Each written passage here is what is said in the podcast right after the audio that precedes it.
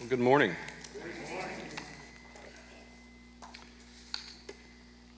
It is good to be together. And it is good to have love feast to look forward to today as well, that we may fellowship together. Um, last week we had a little space from the book of Mark. Today we're back into the book of Mark. So if you guys have your Bibles with you, grab those. If you don't have a Bible, there should be Bibles tucked into the back of the chairs. You can grab a Bible. Um, we've been studying the book of Mark for a number of weeks, kind of going chapter by chapter through this, looking at the stories that are present in the book of Mark. You know, Scripture is uh, it's fun. It's full of adventures, and one of the things that we often do is we look at Scripture like it's a chore. Uh, we've been told, if you've, if you've been raised in the church, you've been told since you were young, you got to read your Bible, you got to read your Bible, you got to read your Bible. And so we look at it as this thing that we have to do, and it becomes sort of a chore.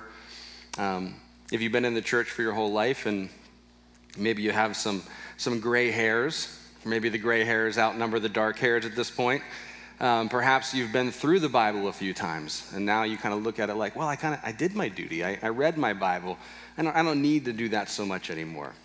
But the thing is, is we need to be in the Word. We need to be in Scripture. We need to be familiar with it. And so we're never really done with it. It's important for us to be in this thing.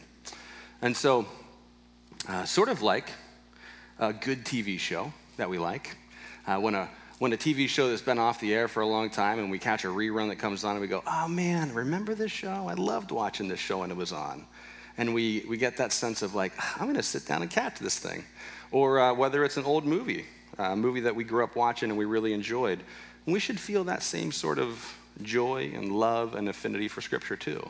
And so that's why we've been walking through this kind of chapter by chapter, talking about what these stories are, what these adventures mean. And sometimes the adventures are exactly what they appear to be. There's not really a whole lot of digging that we have to do.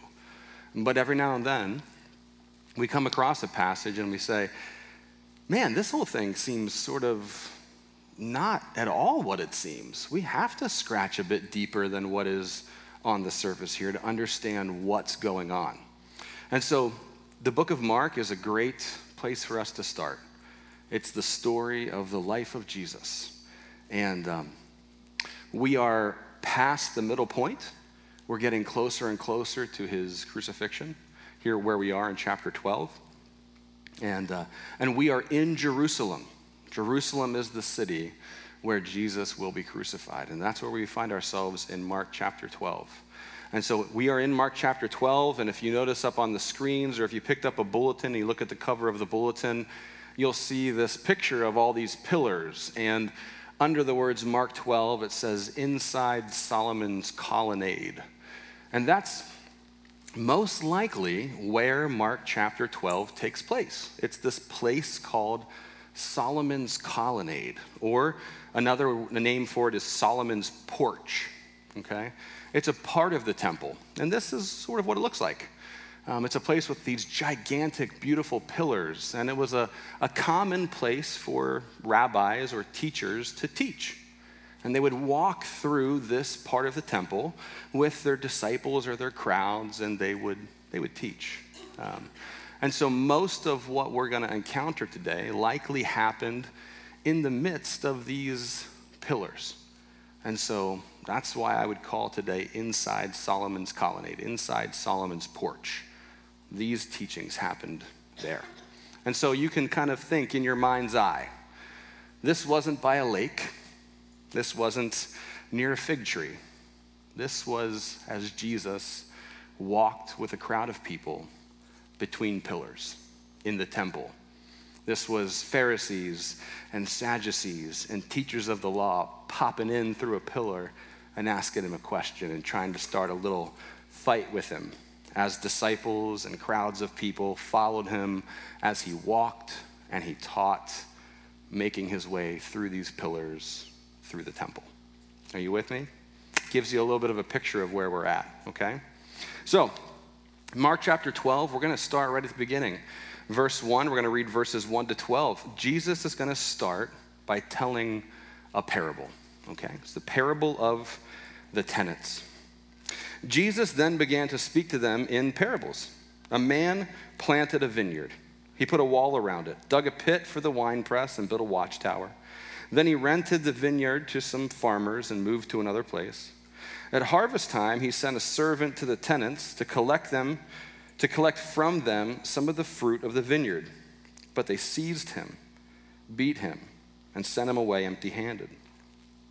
Then he sent another servant to them.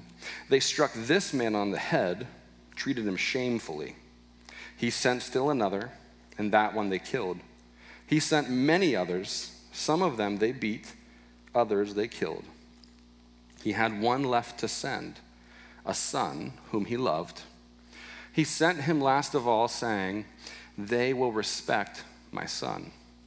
But the tenants said to one another, Well, this is the heir. Come, let's kill him, and the inheritance will be ours. So they took him and killed him and threw him out of the vineyard. What then will the owner of the vineyard do? He will come and kill those tenants and give the vineyard to others. Haven't you read this passage of Scripture? The stone the builders rejected has become the cornerstone. The Lord has done this and it is marvelous in our eyes. Then the chief priests and the teachers of the law and the elders looked for a way to arrest him because they knew he had spoken the parable against them. But they were afraid of the crowd, so they left and went away. So we'll stop there. Now, one of the things that we know is that when Jesus speaks in parables, sometimes it's hard for people to understand, right? We've seen this time and again, especially as we walk through the book of Mark. Sometimes even the disciples, the people that Jesus has invested the most in, don't understand the stories that Jesus is telling. And so they come to Jesus later and they say, Jesus, I don't understand what you were saying there. Can you tell us the secret of the parable, right? But if you'll notice at the end of this particular story, who understands the parable very clearly? The teachers of the law, the chief priests, and the elders.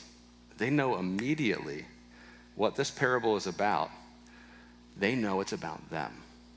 And so, what's their reaction to hearing this parable? They know it's spoken against them, and so they look for a way to arrest him. But they're afraid of the crowd, so they hightail it out of there. So, let's talk about the parable for a second. There's a story that Jesus tells about a man who owns a vineyard but he doesn't live at the vineyard. He rents it out to some tenants. He lives far away, and he has the expectation that when it's time to harvest, he gets a portion. This would be a very common setup in ancient Palestine. Okay, so um, whether it's actually money that is the rent or it's a portion of the harvest, this is common. Okay, so it wouldn't be a weird sort of setup that Jesus is telling this whole thing. Um, the parable itself, God is the owner. I think you probably all understand that, right? God's the owner of the vineyard. The, um, the people of Israel, they are the vineyard itself. And then the tenants are the leaders of Israel. Now, the leaders of Israel have been various different types of people throughout history. At some points, they've been kings, haven't they? But right now, who are the leaders of Israel because they aren't kings. They haven't had kings in a long time. Right now, they're religious leaders. They're the chief priests, the Pharisees, the scribes. That is who is the leaders of Israel while they're under Roman authority. Okay? So, uh, Jesus is telling the story, and he says the owner of the vineyard has sent like emissaries servants to go collect the rent. And they keep getting mistreated. So, who has God sent over the years to the people of Israel? He sent prophets, hasn't he? He sent prophets over and over and over to bring his word to them. He sent his prophets to get them back on track. to bring them the truth of who God is. God's people were on track, they get off track. So God sends a prophet to bring them the truth to get them back on track. But time and time again, what does God's people and the kings do to the prophets? They kill them, they treat them badly, right? They, they do horrible things to them. Just like in Jesus' story about the servants being sent to the vineyard. So, over and over and over, God, uh, excuse me, the owner of the vineyard, sends these servants, and the tenants do terrible things to the servant. So, finally, the owner of the vineyard says, I will send my son. Because certainly, if I send my son, they will respect my son. And now let's take it out of the story. God has decided to send his son to his people to get them back on track, right? To show them the way, to reunite his people with God. Certainly, they will respect my son. But what happens in the story? The tenants kill the son. And in the story, Jesus is telling, why is it that the tenants kill the son? They say, Let us kill him, and the inheritance will be ours. So, the idea here is that these leaders, the religious leaders, think that if they can kill the son, they can keep power for themselves. Something that Jesus has continued to speak against throughout the book of Mark. Do not follow the way of the Pharisee, right? The way of the Pharisee is this way of power, of corruption. He's speaking out against it right here. Now, this is the story. The Pharisees, the teachers of the law, the scribes are very quick to understand this is a story about them, clearly. It upsets them, but they realize the crowd is behind Jesus, so they're not going to do anything about it. This whole thing teaches us some stuff about God. So, what does it teach us about God?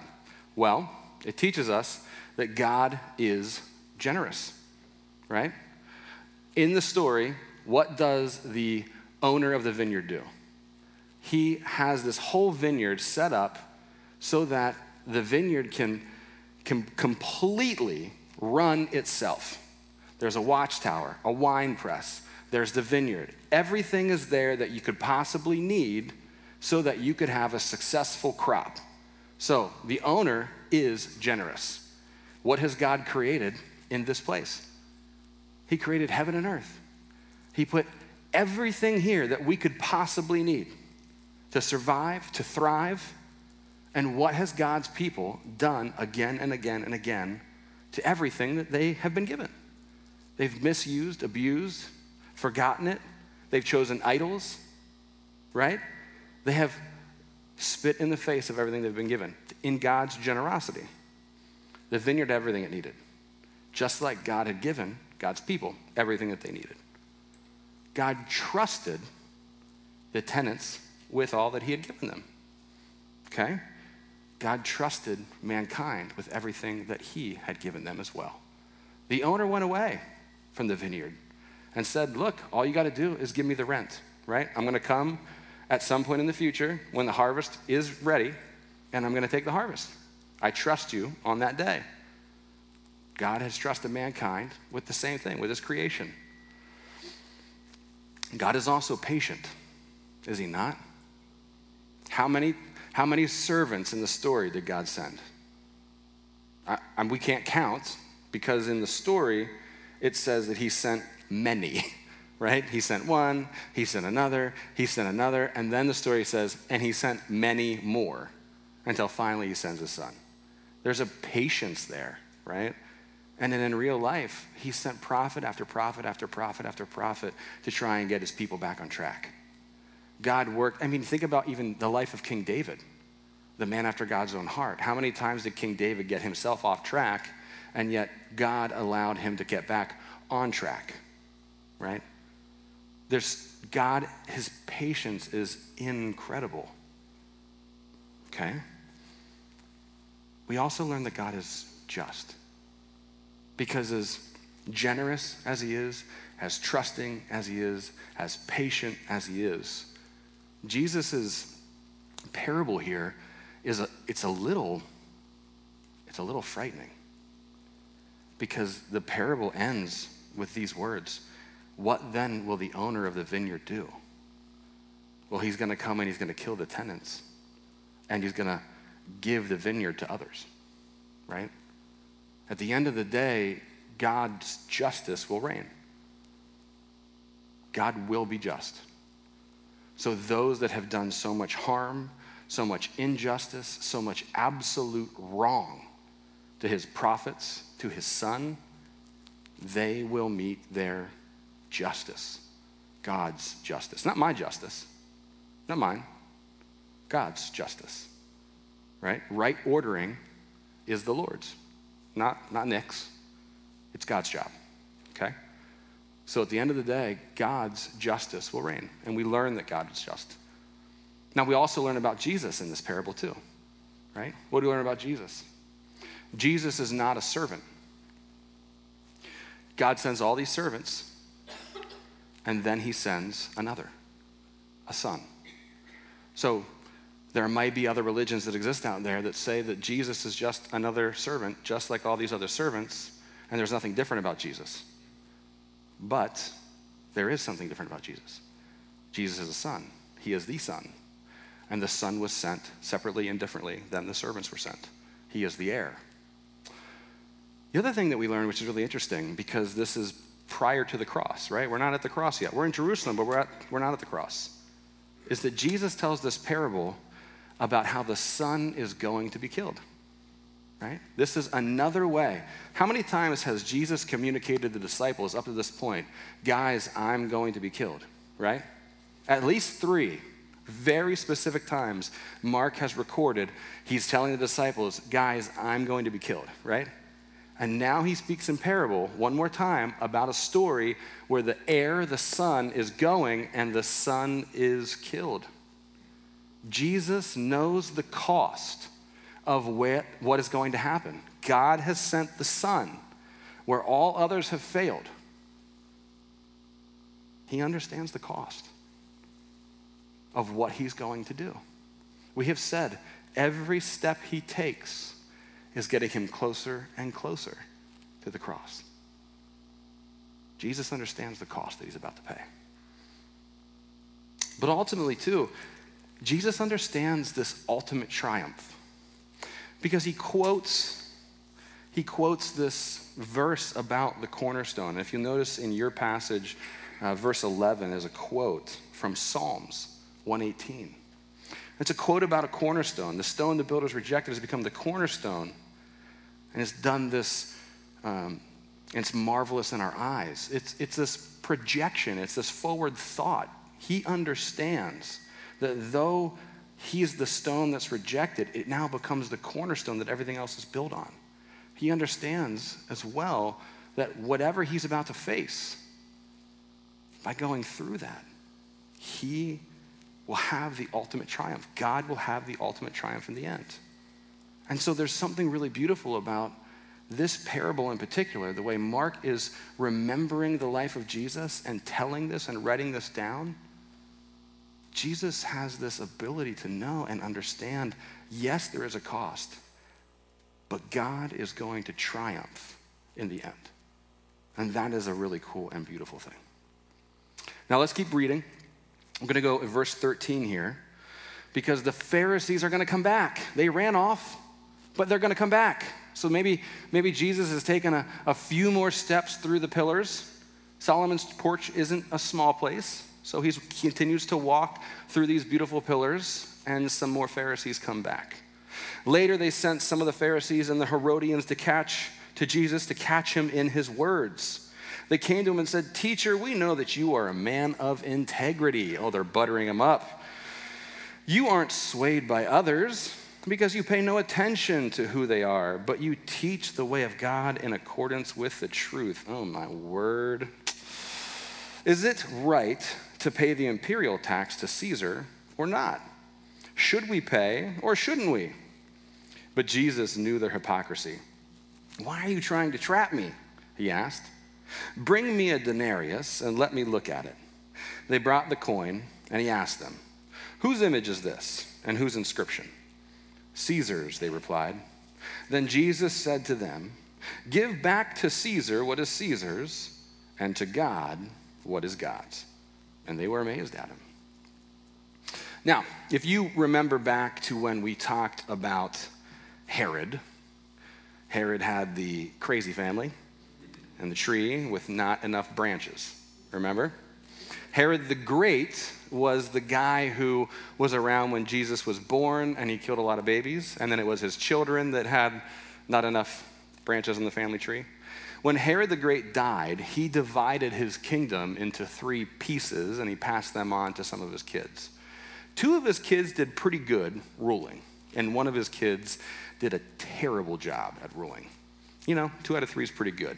The third kid did such a bad job, the Romans had to come in, take them out, and the Romans had to take over that part of the kingdom under Roman rule and jurisdiction. The other two kingdoms, they paid a tribute to the Romans. That's just how that worked. So they gathered up their money, however they decided to do that, and they paid the Romans. The Romans took over that third part, and the way the Roman way of doing it was a tax. Okay? And so the first thing that they did when they took over that third section of the kingdom was they did a census to determine who lived there so that they could, you know, do a fair tax on the people. Now, when that happened, there was a guy named Judas the Galileanite, and he was against taxation. Okay? And that's not unfamiliar with us. We're Americans, right? We don't like taxation either. And if you remember your history, your good old, is that like ninth grade American Revolutionary War history? What is the slogan? Let's see if we can do this. What's the slogan that we didn't, that we, we had before the Revolutionary War? Taxation without. Okay, okay, good. This is important. This is not just a random American history test. This is important that you remember this. Um, that was enough people that you that remembered that. This, this, is, this is gonna be good. Okay. Um, this guy rose up, and his slogan was no tribute to the Romans. All right? And, and the way that he also sort of played on this with a, a largely religious population was God is in charge. God's at the top. So we only pay God. We don't pay the Romans. That was his like religious side of it. But no tribute to the Romans was his, his calling card. Now, of course, the Romans are the most powerful empire in the known world. And when you have somebody rise up, rile up the people, the Romans do what the Romans do. They, they killed him, all right? So it wasn't much of an issue, okay? But decades later, people still remembered no tribute to the Romans. Just like 200 and how many years later, we remember no taxation without. Okay, not hard for us to remember that 200 and some years later, so you can understand how a few decades later, people still remember no tribute to the Romans. That's still in the hearts of the people, right? You get that? Okay. They don't like being taxed by the Romans, they don't like Roman rule, especially because the other two parts of Herod's kingdom don't have to deal with that. It's just this one part because that one kid was not a very good ruler, okay? All right. Now, these Pharisees come to Jesus and they think, ah, we can trick him. We can get him to answer this question one way or the other. And if he answers it one way, we got him. If we answer it the other way, we got him. And the crazy thing is, we notice this. If you have any familiarity, if this is the first time you've read any of the Gospels, fair point. This is the first time you've maybe seen this sort of dilemma that Jesus has been put in. But if you've read any of the other Gospels, you'll notice Jesus gets put into this black and white sort of dilemma all the time. The Pharisees are always trying to trap him with an A B question, right? So I, I tried to put it up on the screen here for you. If Jesus says, go ahead and pay the tax, right? What was the reason the Pharisees ran away the last time Jesus told the mean story about them? They were afraid of the crowd, right? All right, so how do we get rid of the crowd? We get Jesus to say, pay the tax. But if he says, pay the tax, what's the thing they all remember in their heart for the last three decades? No tribute to the Romans. So he'll lose the crowd. That's going to make everybody angry because deep down they remember Judas died for us, trying to make sure that we didn't have to pay our taxes. So let's get Jesus to say, pay the tax. The crowd's going to disperse, and it's going to make it that much easier to get him. Now, let's get him to say, or let's get him to say, don't pay the tax. If we can get Jesus to say, don't pay the tax, then, oh, the Romans will just categorize him as Judas the Galileanite. And what did they do to Judas the Galileanite? Oh, yeah, they killed him. That solves our problem too. A or B? Jesus, what you gonna do? Right? And so they spend the whole time just buttering him up. Oh, Jesus, you're so great. You answer everything truthfully. You just don't pay attention to what anybody else says. So we know that you are just going to answer this question so good. Do you pay the tax or don't you pay the tax, Jesus? And so Jesus answers. He's like, Well, just show me the coin. And he looks at the coin. He's like, Okay, whose picture's on this? Caesar's picture, right? So give to Caesar what's Caesar's, give to God what's God's. And what Jesus does in this moment is he creates an important separation that up to this point, no other rabbi had done. And that's what makes this teaching so important. Is he shows the people and the teachers of the law that there is a there is something that is of the world and there is something that is not. So give to Caesar what is Caesar's. This has Caesar's face on it. Fine. Give it to Caesar. But you've been made in the image of God. So you give yourself to God. What did we say last week that God cares about? He cares about your heart. He cares about your spirit, right? You give that to God. Give your money to Caesar. Who cares about that? Is it not interesting that Jesus didn't reach into his pocket, pull out his wallet, and say, well, Let me look at a dollar bill and see whose image is on it? He didn't have any money on him. He had to get someone to give him money. This is how unimportant to Jesus money is. In some ways, that alone is an example to the people who are there. Jesus is saying, showing, like, I'm walking, existing, teaching, living without this stuff. You can also do that. You can be that free. Give to Caesar what's Caesar's, give to God what is God's.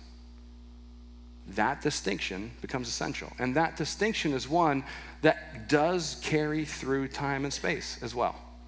For us, here, today. As we consider our response to the very things that we are asked today. You are made in the image of God. You are. God is still concerned for your heart and your spirit. He still wants that. Don't give that away. That is His. Give that to Him. Let's keep going. Verses 18 to to uh, 27 here. Then the Sadducees, who say there's no resurrection, came to him with a question. And just before I say anything more, the Sadducees are not the same as Pharisees. I'll, I'll get into that in a minute, but I just want to make that clear on the front end of this. Sadducees are a very different group than the Pharisees, okay? So just know that. Teacher, they said, Moses wrote for us that if a man's brother dies and leaves a wife but no children, the man must marry the widow and raise up offspring for his brother. Now there were seven brothers. The first one married and died without leaving any children. The second one married the widow, but also died, leaving no child. It was the same with the third. In fact, of the seven, in fact, none of the seven left any children. Last of all, the woman died too. At the resurrection, whose wife will she be, since the seven were married to her? And Jesus replied, Are you not in error because you do not know the scriptures or the power of God? When the dead rise, they will neither marry nor be given in marriage. They will be like the angels in heaven. Now, about the dead rising, have you not read in the book of Moses in the account of the burning bush how God said to him, I am the God of Jacob, the God of Isaac, and the God of Jacob. I am the God of Abraham, the God of Isaac, and the God of Jacob. He is not the God of the dead, but of the living. You are badly mistaken. And we'll just stop there. Um, I think I have a slide, Randy. I, the next one I think says about Sadducees, maybe. If you could put that up for me. The Sadducees, it's important to understand who they are in order for us to understand why they're asking some of these questions and why Jesus responds the way he does. The Sadducees and the Pharisees are very, very different groups of people. I've explained to you guys before that there was something called the oral law.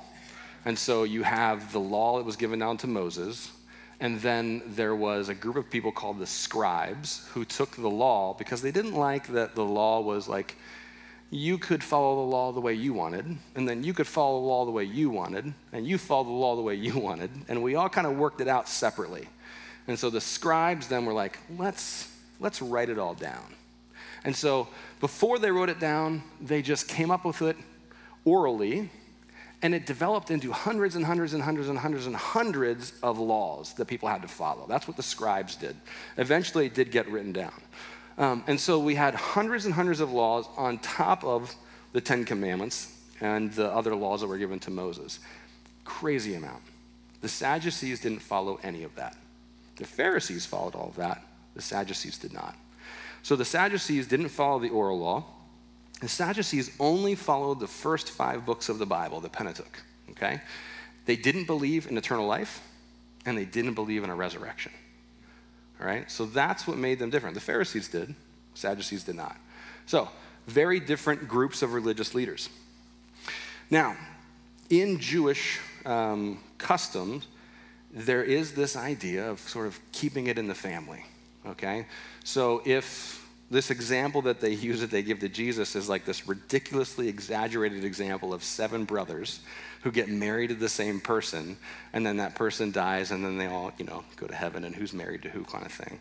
But there is this understanding that if, you know, an older brother has a younger brother, and the older brother dies without being able to have a child, then the other younger brother is supposed to step up and help create a child.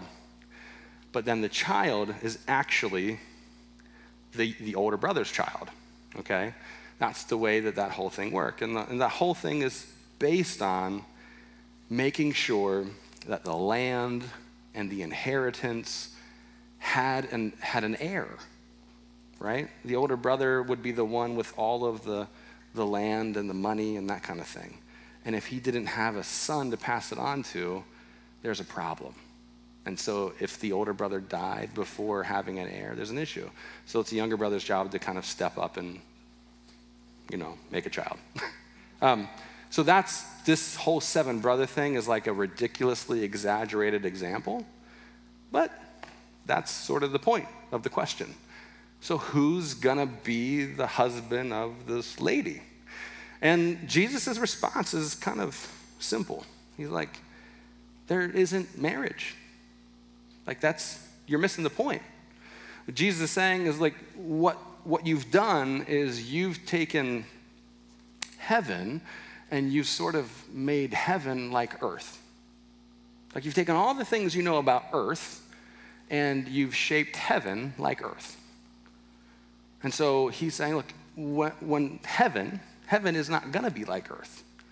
When it comes time for heaven, there's not going to be things like marriage.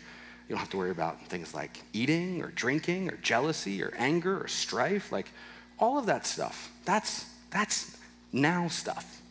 That's earth stuff. That's not resurrection, heavenly stuff. Right? So he's like, what he's trying to do is help them understand you have taken the now stuff and you're applying it to the then stuff. You can't even imagine the then stuff right? So that's, that's sort of what he's trying to, to do. But then he goes into this whole living God thing. And what he's trying to do there is he's trying to tackle the Sadducees' lack of belief in resurrection. Okay? Uh, and so that's why it's helpful for you to know that the Sadducees don't believe in eternal life and resurrection. Right? So he says, Look, don't you know? And then he goes back to a story in one of the first five books of the Bible because he knows the Sadducees don't believe in anything else. So Jesus goes back to one of those early stories and he says, Let's talk about the burning bush. Let's talk about Moses. He says, Don't you know that God claims to be the God of Abraham and Jacob?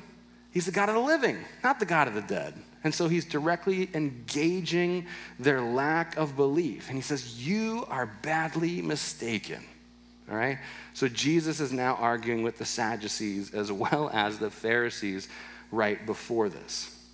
Now, you have to go into the very next verse of the next section, and you'll see it says, One of the teachers of the law saw or came and heard them debating.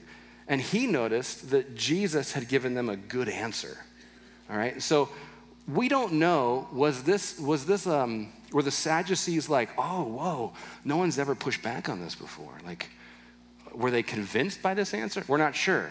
What we do know is from an outside perspective, you know, you can think of it like a rap battle. Jesus is going at it with the Sadducees a little bit. And then there's an outsider, teacher of the law, and he's like, this is pretty good. Jesus is holding his own with them, right? So that's about the most perspective we get about how successful Jesus was in engaging the Sadducees here. But we know the teacher of the law is like, oh, he gave him a pretty good answer on that, okay? So that's as much as we know. Were the Sadducees convinced or not? I don't know. It's a pretty good answer. Were the Sadducees pushed back on? Pretty, I don't think they were very often. The Sadducees were extremely strict. They, they didn't let a lot of people in their order. They're a small order, extremely conservative. So I doubt that many people push back on their beliefs. But in this case, Jesus did. And from an outside perspective, a teacher of the law felt like Jesus, Jesus gave him a pretty good time on that. So let's keep reading. One of the teachers of the law excuse me, I'm so sorry, did that right in the microphone, came and heard them debating, noticing that Jesus had given them a good answer, he asked them, Of all the commandments, which is the most important? the most important one, answered Jesus, is this Hear, O Israel, the Lord your God, the Lord is one. Love the Lord your God with all your heart, with all your soul, and with all your mind and with all your strength. The second is this love your neighbor as yourself. There is no commandment greater than these. I'm going to cough again, Brad. Can you cut me?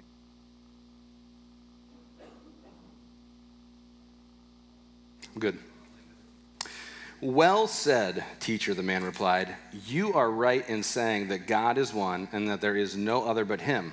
To love him, I have one in my mouth right now, but thank you. you, you are right uh, in saying that God is one and there is no other but Him.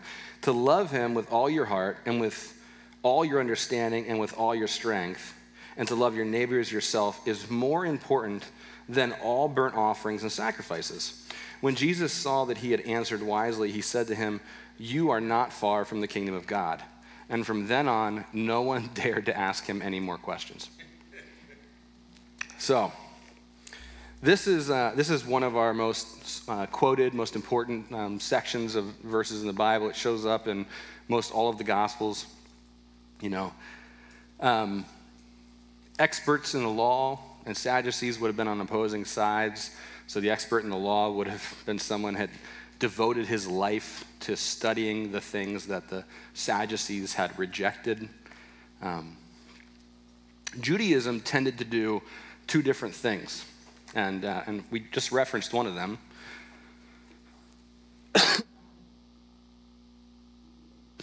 Tends to create lots and lots and lots of rules, right? We just said hundreds and hundreds and hundreds of them. 628 or 613, I always get it mixed up, is how many rules there are. Uh, and so that's one way of going about it, creating lots of rules. But the other thing that Judaism tends to do and likes to do is try to boil it down to the simplest of things. All right? So this is where this guy comes up and he says, So, what's the greatest commandment? Like, give it to me straight.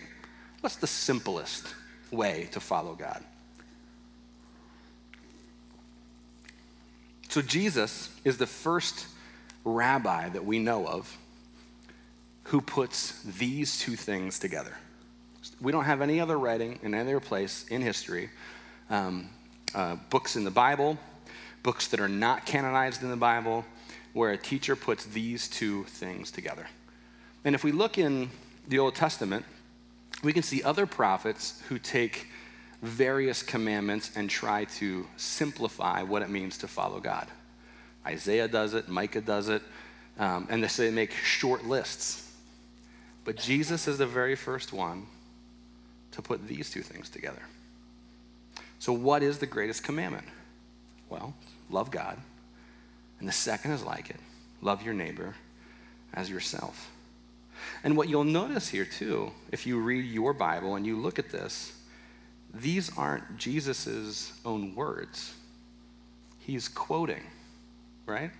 I don't know, and maybe you've noticed that. Maybe you've been shown that before, but if you haven't, I want to point that out to you. Jesus is quoting from the Old Testament here. Quoting from Deuteronomy and Leviticus. So Jesus isn't making this up on the spot. He's taking Old Testament law, law of Moses. And he's saying, This is stuff you've been given. What's the greatest commandment? Okay. The commandment you've been given already, that the greatest commandment, let me grab it from the Old Testament, bring it forward. Here you go. Love the Lord your God. Oh, and the second one, let me grab that one too. It's just like it. Love your neighbor as yourself. Okay? These are commands that they have already been given. Okay? So know that. Jesus is taking commands that Jewish people have already been given. So the expert in the law then responds back to him. And he's like, Yeah, yeah, you're right. I, I agree with you. Somebody, expert in the law, who studied the law his whole life is like, Yeah, I agree with you. And you know what, Jesus? What's more than that, those two things, better. Better than any sacrifice that you could ever do right? That's better than any sacrifice you could do inside the temple, um, any burnt offerings, or anything like that. And Jesus is like, man, this guy has got it. You're not far from the kingdom. You got it. And that says something, right? Because one of the things that we have seen so many times is Jesus argue with religious leaders and Pharisees. But they're not all bad. And it's something that I've tried to say, it's something I've tried to point out a couple of times throughout Mark, is to say they don't all have it wrong, but there's a lot to do. And by the end of things, there's a lot that join in, but they don't all have it wrong. Here is one that Jesus says you are not far from the kingdom of God. You're there, man. You're there. You got it. Love God, love your neighbor. Way more important than you getting to the temple and doing a sacrifice or a burnt offering. You got it, man. Way to go. This is huge. And so, like, one of the things that, like, we're going to see in a second, um, he's going to talk about other teachers of the law. I want you to keep this guy in mind as we talk about other teachers of the law. Compare and contrast, okay? All right, really quick. Two verses, 35 to 37. Um, a little, a little weird, a little confusing. We're not going to say much about them, but yeah, we, we have to read them because they're in chapter 12 and uh, they're a part of Scripture, and so they're here for a reason. While Jesus was teaching in the temple courts, he asked, Why did the teacher of the law say that the Messiah is the son of David? David himself, speaking by the Holy Spirit, declared, the Lord said to my Lord, Sit at my right hand until I put your, your enemies under your feet. David himself calls him Lord. How then can he be his son? And I'm going to stop there in the middle of the verse, I'll tell you why a little bit later. Why is this here? It's, it's a little bit strange.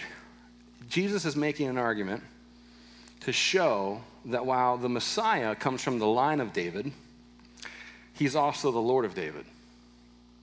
Maybe that's obvious. Maybe it's not. Some people get a little confused by this, and some people can pick it up really, really easily. And so, what you'll notice is um, he's saying that the Messiah comes from the line of David, and so you'll see he says he's the son of David. Okay? That's what you know. He's the son of David. This is a common reference, a common um, trope for calling. What, what, do you call the Messiah? What do you call? Um, everybody calls him the son of David. We've seen the, the blind man who was like yelling out, oh, son of David, son of David, heal me, right? That's the common name, okay? So the son of David is a way of saying it comes from the line of David. But what Jesus is trying to point out is just remember, too, David himself calls him Lord, okay? So he does come from the line of David, but David himself recognizes that the Messiah is Lord, okay? So don't forget that. And this is a way for Jesus to continue to try and help the crowd understand that their understanding of the Messiah, that sword wielding Messiah, they're going to have to grapple with that sooner or later. Okay, remember, they're stuck in that. They're stuck in that. And even though he's engaged that with his disciples really, really directly, he's got a crowd of people following him through Solomon's porch. They haven't grappled with that yet. Okay? He's going to have to help them understand. Yes, the Messiah comes through the son of David's line. That doesn't mean he's going to be the son of David. He's not going to be the guy carrying the sword. Even David said the son of David is going to fall under the Lord. There's got to be room for the Lord to have the last say in what the Messiah looks like, not the son of David to have the final say in what the Messiah looks like. Verse 38. Um, and the large crowd listened to him with delight, is that last sentence, and I skipped it. And most scholars believe that that last sentence really should be in this next section because most people who are listening to him teach, as he teaches about that son of David, Lord of David, that's not going to be the thing they delight in. They're going to delight in this next thing they're going to delight in Jesus saying some pretty harsh things about teachers of the law. Okay? And that's what he's about to say next. As he taught, Jesus said, Watch out for the teachers of the law. They like to walk around in flowing robes and be greeted with respect in the marketplace and have the most important seats in the synagogues and the places of honor at banquets. They devour widows' houses and for a show make lengthy prayers.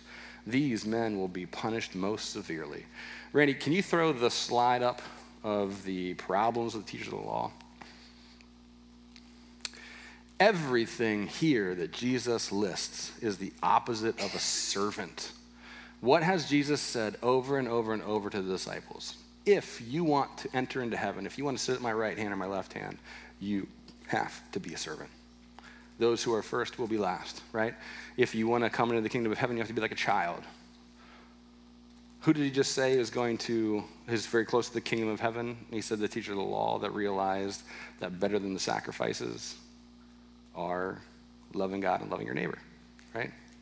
So he starts railing on big flowing robes. Why? Big flowing robes, what's the point of that? Well, the point is to draw attention to yourself. That's the point. In ancient Palestine, if you have big flowing robes on, well, you can't move very fast you certainly can't serve very well. It's simply to draw attention to yourself. Um, there was no point other than attention. Uh, scholars agree on that 100%. Um, you want respect that comes with the office. This is something that is even true now, here and today. So there's students that are studying to become pastors. They want the title. They want what comes with the title, but they haven't considered the call. Is there a calling? Should they be a pastor? Is it, is it just memorizing information? They just want the people to you know, respect and adore them.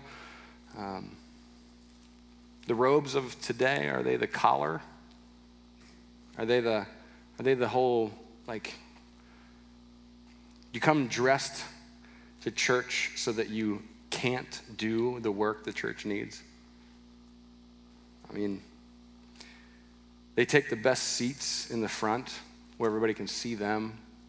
rather than making sure that the people who need the seats get the seats. This is all the opposite of being a servant. Do you understand? It should be about serving others, and instead it's about being served by others. Jesus goes on to say they devour widows. They would devour widows' houses. It means that they seek money where there is no money. Continues to happen today. Continues to happen in local churches from local families today, sending letters asking for money where there is no money to be gotten. It happens with online churches who send letters out asking and asking and asking and asking. Just $5. God will answer your prayer if you send $5, right? Or, I mean, there's lots of examples, we don't need to go into them, but it happens today. And it's a trap. Lengthy prayer is meant to convey holiness, meant to convey big words and something, their piousness, but it's not meant to help anybody. These are the things that Jesus is railing against. These are the things that Jesus has an issue with, a problem with. This isn't service, it's not servanthood. And this is his point. He says, These are the ones that are going to be punished severely. These are the ones. This is when he curses the fig tree on his way into Jerusalem. This is, a, this is the thing. He's like, There's a tree with all the leaves and no fruit. That's the problem. You got the religious leader with the robes, getting all the front seats, wanting all the respect, yanking all the money from the people who don't have the money, doing all the lengthy public prayers there's all the leaves on the trees and no fruit. That's the whitewashed tomb with bones underneath. These are the ones that are going to be punished most harshly. So you compare that person with the guy who comes to Jesus and said, What's the greatest commandment? Oh, yeah, you're right. It is love God and love your neighbor, and those are more important than the sacrifices at the temple. Yeah. That's a big different picture, isn't it? Okay. Last one, verse 41. Jesus sat down opposite the place. He's out of Solomon's colonnade now. He's come out of the pillars. He's in the opening. He is sitting down and watching the box where people put offerings in. The crowd is there with him. Jesus sat down opposite the place where the offerings were put and watched the crowd putting their money into the temple treasury. Many rich people threw in large amounts, but a poor widow came and put in two very small copper coins worth only a few cents. Calling his disciples to him, Jesus said, Truly I tell you, this poor widow put more into the treasury than all the others. They gave out of their wealth, but she gave out of her poverty, put in everything, all she had to live on. Real giving is both generous and sacrificial. It's generous and sacrificial. Consider this this is the example given to us by Jesus and throughout history as to what giving looks like. Now, we don't do a lot of giving sermons at Conoy. Um, this is not a giving sermon, this is just Mark chapter 12, but this is the last part of Mark chapter 12. Giving is generous and sacrificial. That's what it should be. It doesn't matter what the amount is, it doesn't matter if the amount is small. What matters, according to Jesus, is that it was generous and sacrificial. Okay, that, that's what matters. It was her last two copper coins. There was other people that had given ahead of her and it was large amounts. But Jesus is saying she gave more than they gave because her giving was generous and sacrificial and their giving wasn't. So this is the example of giving that we've been given. And that should say a lot to us. Today in our world, we have to coax giving. People won't do without their pleasures to give to God. We would choose our pleasures over giving to God. And often we won't give unless we get something back. Right? That's That's just the way it is. The example of the widow was of somebody giving and holding nothing in reserve. And that is an example that we don't see very often. And this isn't me telling you to give everything you have with nothing in reserve, so don't hear that. What I'm saying is that there was something about her heart that we should all try and emulate. That's Jesus, God wants our heart, right? We said it last week. We've said it today. This is what matters. It's about our heart. So, how do we make our hearts more like Jesus' heart? Okay? There's something about the widow's heart. This is not me saying empty your bank account by any means.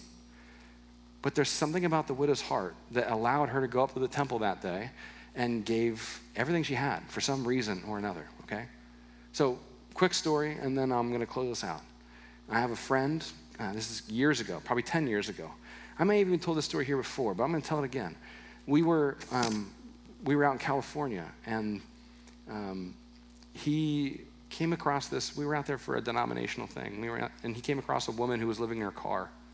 And she had uh, two kids living in her car as well. And, you know, I don't even know how he came across her. Uh, he was just walking down the street and uh, met her, started talking to her, and just learned a little bit of her story. And he just felt like his heart broke for her. God broke his heart for her.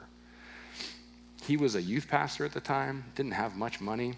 he had a, he, um, like, I mean, didn't have much money at all. He had bought his ticket to get out there to the denominational conference we were at. He had a ticket to get home, uh, and maybe uh, a couple hundred bucks in his bank account.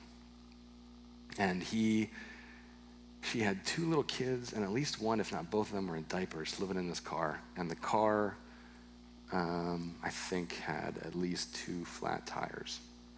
And so, car couldn't move, and he cashed in his plane ticket pulled a couple hundred bucks out of his bank account and got her a couple cases of diapers and food, fixed the two tires in her car, and got her mobile again. Did he solve all of her problems? No. Did he put her through like three tests to make sure that everything was on the up and up? No. Because that really wasn't his job. Like he talked to her, prayed with her, felt like God broke his heart, for her. And he wiped out everything he had to get her mobile again and get diapers on those kids. And, and he had nothing left. Couldn't even get home. So I had, he had to call his parents and be like, hey, I need a plane ticket home. You know, like, and so there was this kind of humbling moment of having to call mom and dad and say, can you spot me a couple hundred bucks so I can get a plane ticket home? And, but there's also this really amazing moment of he felt like the Holy Spirit broke his heart and he did everything that he could to make sure that he cared for the need that was right in front of him, too, right? Now, some of you might think that was really dumb. okay. You know, you're in your rights to think that. But he felt like that was what he was supposed to do. And in a lot of ways, it's a story that I've held on to for 10 years because his heart sure feels like her heart, doesn't it? So, again, this is not me telling you to go into your bank account. This, this is me telling you, you got to listen to the Holy Spirit when the Holy Spirit breaks your heart. And what we want is our hearts to look like Jesus' heart in those moments, right? We want to listen to the Holy Spirit and we want to resemble Jesus as much as possible. And so when we look at Scripture to figure out what does it look like for us to be good, faithful, generous givers, the example we're given is one that shows us giving everything. And so we give everything to God, and we might sometimes give everything to somebody else too. And again, I don't know what it looks like. But listen to the Holy Spirit. God's not going to steer you wrong. Amen?